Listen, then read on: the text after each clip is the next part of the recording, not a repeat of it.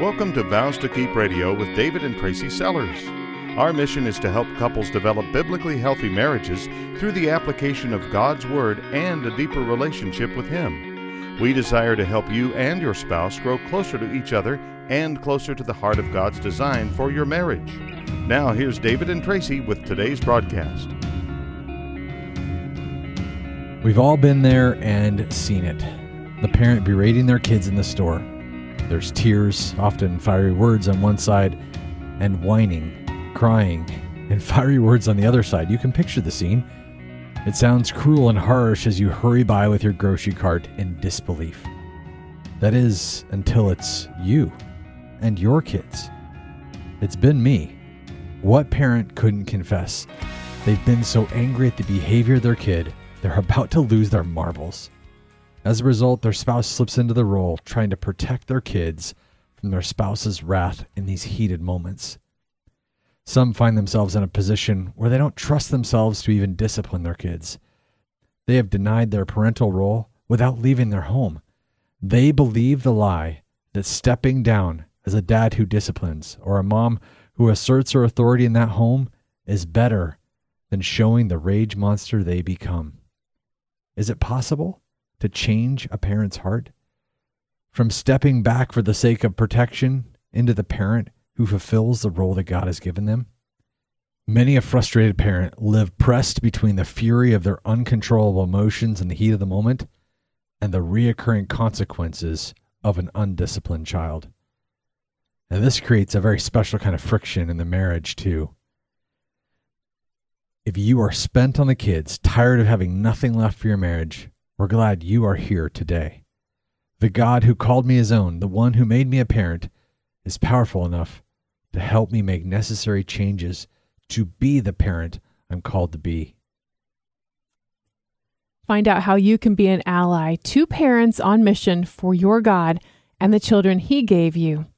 We'll talk about how to change the posture from being stuck to taking action putting our focus on the changes needed for us as adults and how that's going to trickle down into the lives of our kids in today's episode of Vows to Keep Radio, the show where you get sound biblical counsel you can apply immediately to your marriage.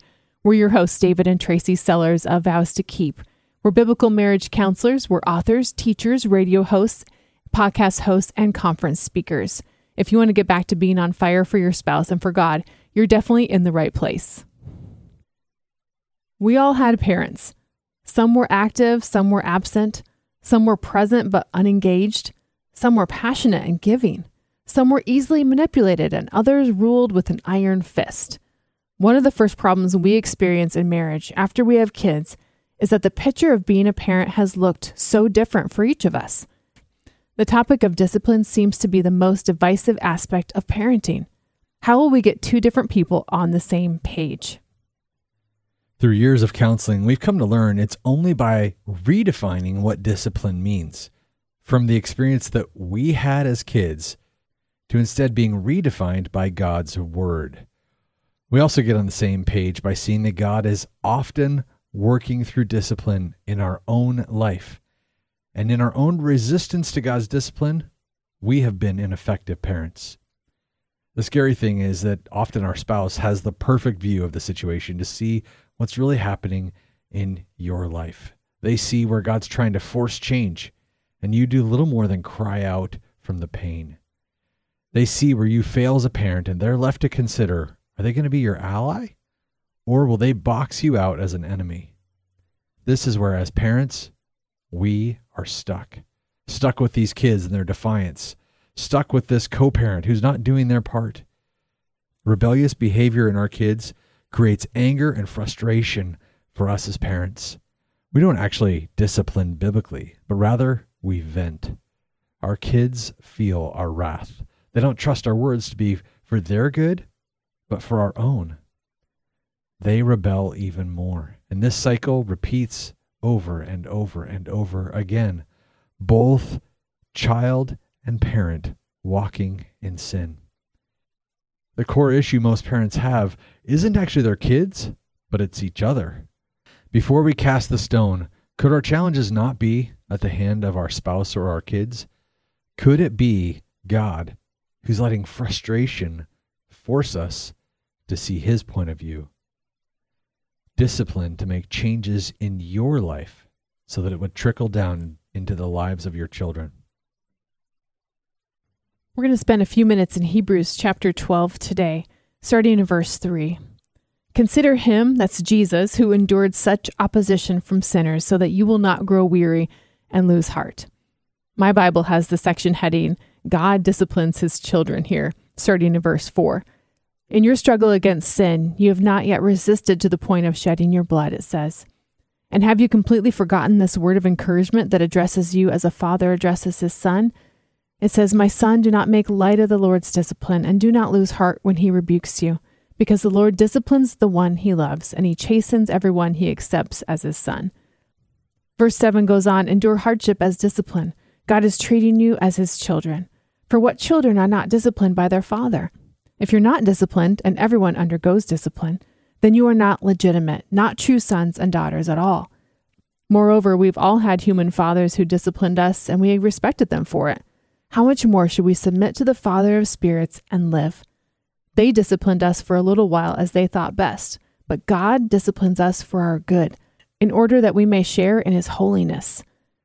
In verse 11, no discipline seems pleasant at the time, but painful. Later on, however, it produces a harvest of righteousness and peace for those who have been trained by it. The book of Hebrews can be a sobering read especially in light of some of the hardships that we experience in Christian living. The more easy your life has been, I think the less you'll cherish what's contained in this book. But I'd say the opposite is also true. In fact, my favorite verse in the Bible comes from Hebrews. I'm not saying I've had a terrible life, but I've learned the more I have suffered, the more I draw from it.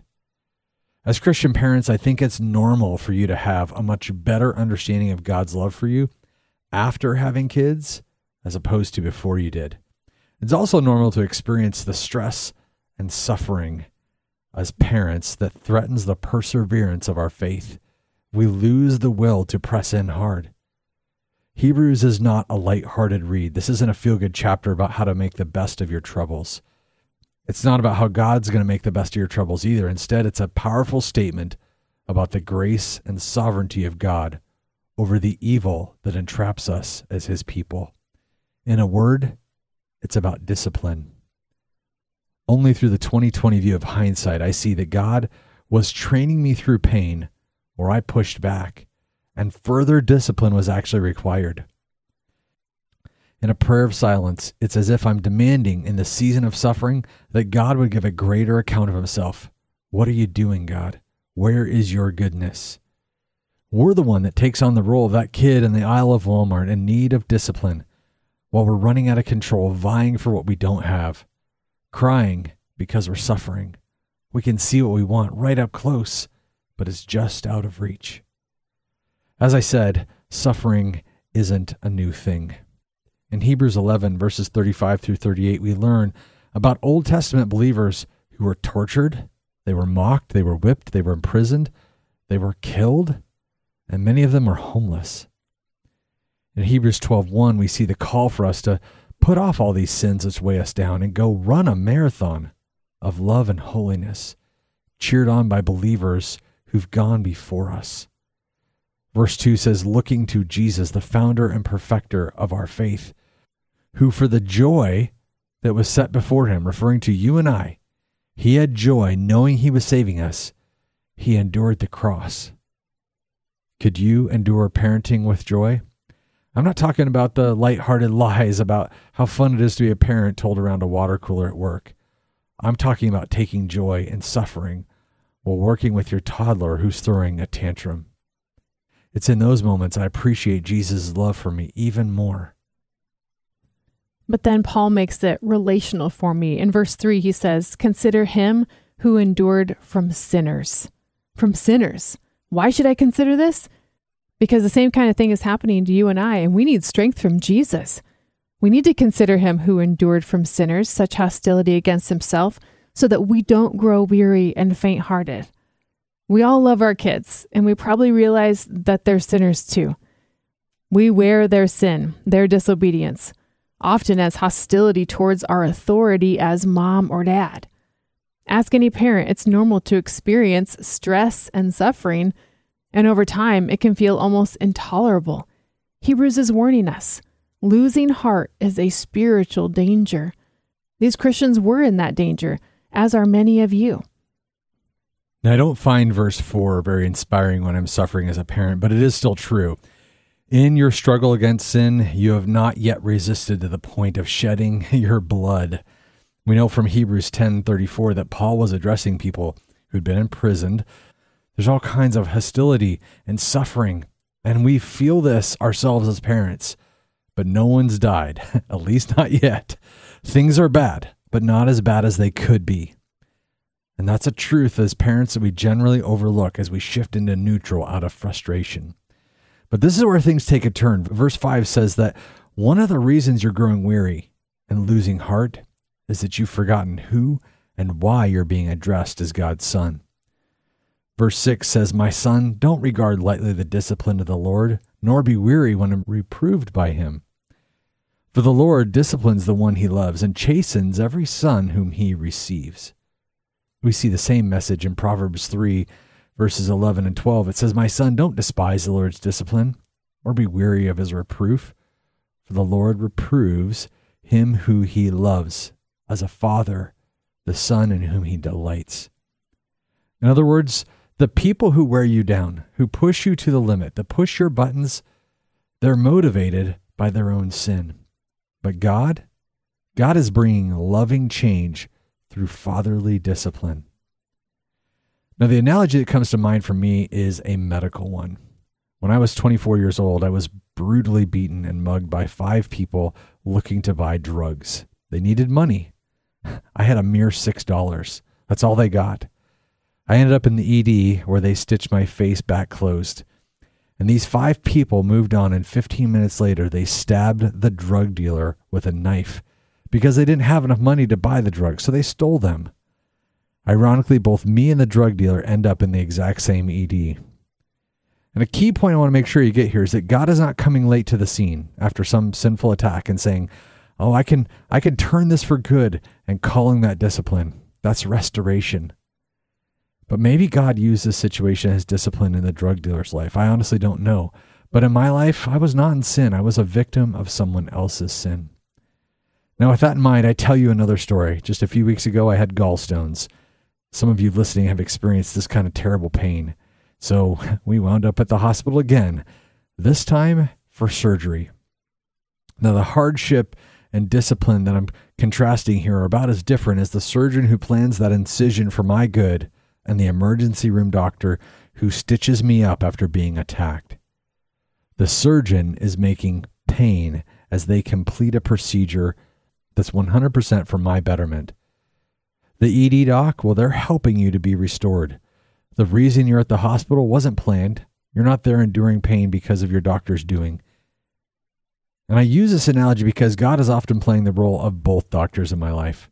One hand bringing change and discipline that's painful but necessary, and with the other hand helping me to be mended after sin has brought pain and sorrow.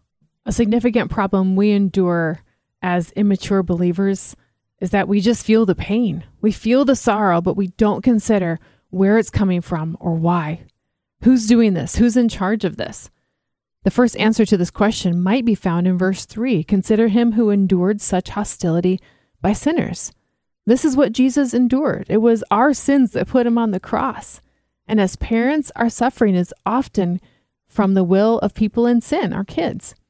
But as I read this passage, I realize another answer to the question where does this suffering come from? Who's doing this? Who's in charge? The answer is that God is in charge here and that he uses afflictions to bring about change.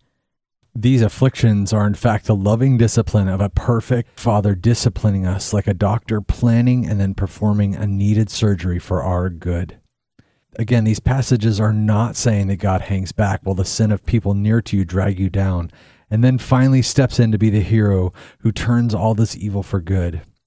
He's saying we have to have eyes to see where we are called to be like Jesus. The sin of others will have a cost to you, yes, but God uses us as believers, specifically our response to suffering, as a way to teach that sinner about a Jesus who loves them. As a young dad, I realized at a certain point when my son was about two and a half years old that I was getting resentful of his reoccurring disobedience. I was disciplining him, but I had become aware of how mechanical I was making it. That process was something that God enabled me to work through to understand my own need for a new process. And that process was first discipline, repentance, and then forgiveness. In verse 3, we're called to mimic Jesus, called to joyfully suffer with a love that is for their sake. For the sake of showing God's love, we withhold our wrath and we forgive. Verse 6 is saying, The people the Lord loves, he disciplines. Our pain is not the effect of God's hate, but of God's love. As parents, we understand that goal, but as God's children in suffering, we often forget it. So let's dig on. Hebrews says the sin of people in our life will bring suffering, but the main suffering this passage is calling out is God's discipline of us. I believe discipline exists to bring repentance. Let me explain. Discipline, like God shows us, isn't mechanical. It has to be personal, or else it's ineffective. When we sin, there are often consequences. We try to dodge, but usually endure. We're irresponsible with our money, so we get calls from the debt collectors, and we have a hard time getting future loans. Discipline is prescribed. It's done with an eye on what will change the heart from rock hard to soft and moldable. It's not legalism, though. It's a passionate heart for you knowing that hardship is the only thing that will show you the end of your sin. This is what we need. It's what our teenagers need a discipline custom made with a firm and unyielding love. It's a hardship and a suffering that God is teaching us and correcting us and transforming us through. I'll never forget my brother Jim at about 14 years old doing something wrong and being spanked for it, only to turn around and defiantly say to my mom, That didn't hurt. Discipline is painful enough that repentance is the result, or it doesn't matter. When discipline is handled with this grin and bear it sort of attitude, it only reveals a defiant heart. In other words, in our pain, we're not being treated as a slave or an enemy.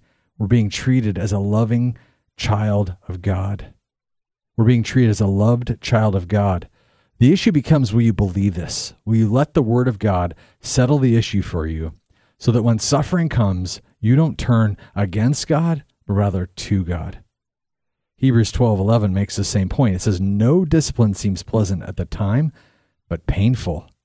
Later on, however, it produces a harvest of righteousness and peace for those who have been trained by it. In other words, this feels like hardship and sorrow have got the upper hand. But if you submit your will to God, it's only going to be for a season. Discipline leads to repentance, a recognition and confession of wrong, which then enables forgiveness. This is a cycle for our good, our holiness, our peace, our righteousness. This is the design of our loving Father that comes to us painfully at a time to bring necessary change. It pains me to say this, but in America, we've created several generations of single parents inside homes with a mom and dad who are married. I'm talking to the husband or the wife who disciplines out of rage. They simply can't control their wrath. Their spouse is constantly trying to put the dampener on things. You know you lose control, so you've got this agreement between you as parents that you're going to disengage in those heated moments. I want to talk to the parent who's burned out and gotten lazy. You no longer internalize the fact that God has entrusted the Christian influencers of the future to you. Disciplining your kids is hard work. I know disciplining your kids creates as much hardship, if not more, for you as it does for your child that you're trying to teach. But verse 7 asks this question For what children are not disciplined by their father? If you're not disciplined, you're not legitimate. In other words, you're abandoned. Without discipline, the results are kids that run in rebellion. These are the kids which feel worthless. Sure, they have freedom from you today, but the neglect will haunt them for years to come. These are the parents who justify a weak response because of how strong willed their kids are. Well, guess what? God knows our wills are hard to break. It runs in our kids as much as it does in our own hearts. Go read the Old Testament, and you'll find that God is willing to raise his discipline to whatever level is required to bring us back, to get our attention. I want to speak plainly to you as a parent. Do you struggle with anger? Is your spouse struggling with having to cover for your anger? Don't remain defiant to discipline. Show God that His discipline has brought you to repentance. I want to ask you to repent of your sin for neglecting your role to the Lord and to your spouse. Confessing your sins to one another with, within the body of Christ can break the power of secret sin. Covering up that sin leaves you stuck until you can no longer cover up all of the negative consequences coming out of your life and your kids' life. King David said it this way When I refused to confess my sin, my body wasted away. I groaned all day long. Day and night, your hand of discipline was heavy on me. My strength evaporated like water in the summer heat. Finally, I confessed all my sins to you, and I stopped trying to hide my guilt. I said to myself, I will confess my rebellion to the Lord, and you forgave me. All my guilt is gone. That's in Psalm 32. It's a great read. In closing, God's discipline enables self discipline to empower a discipline of our kids without wrath. Let me say that again. God's discipline enables self discipline to empower a discipline of our kids without wrath. Today, we can wipe the slate clean for each of our children, and it starts with you forgiving their past. Can you consider all the things you're holding a grudge against each of your kids for and then go and forgive them? No holdouts. Don't wait for them to ask. And then after you've forgiven the hurt they have created in the past, then go read James 5:16. It tells us what to do when we sin against one another. It says, "Therefore, confess your sins to each other and pray for each other so that you can be healed." The prayer of a righteous person is powerful and effective.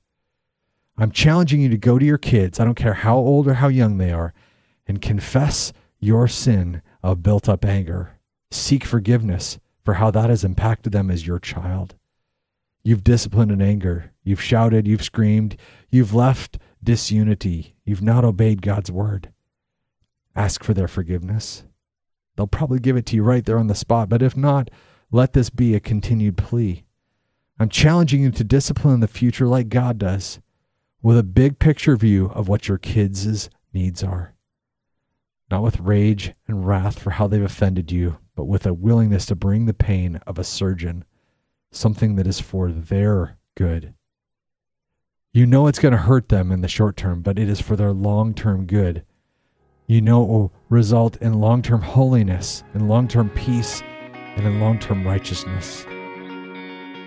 After you've given enough discipline to bring your child to repentance, teach them the biblical model to seek forgiveness.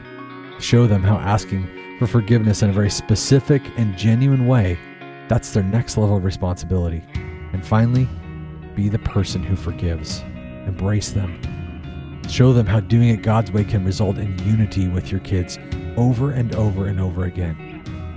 In our house, we pray together, thanking God for His love, for His grace, for the sweet freedom from sin, because that's the outcome.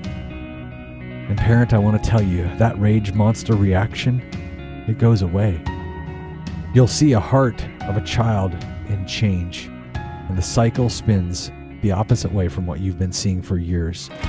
No longer will you have pent up anger, but a soft, tender heart for your child's weaknesses. Not as someone looking on your kids with hopelessness, but rather someone seeing we are on mission as parents in their life. Vows to Keep is supported by a team which includes biblical coaches, writers, and pastoral advisors.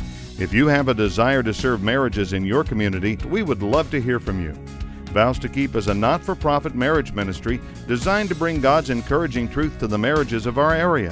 As a not for profit organization, our commitment to Christ like marriages includes providing much needed services regardless of a couple's financial ability to offset the cost of Vows to Keep operations.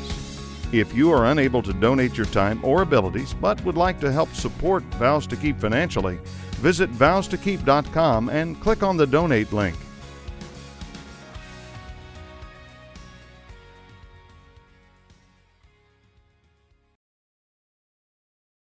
This program is sponsored by Vows to Keep of Zanesfield, Ohio.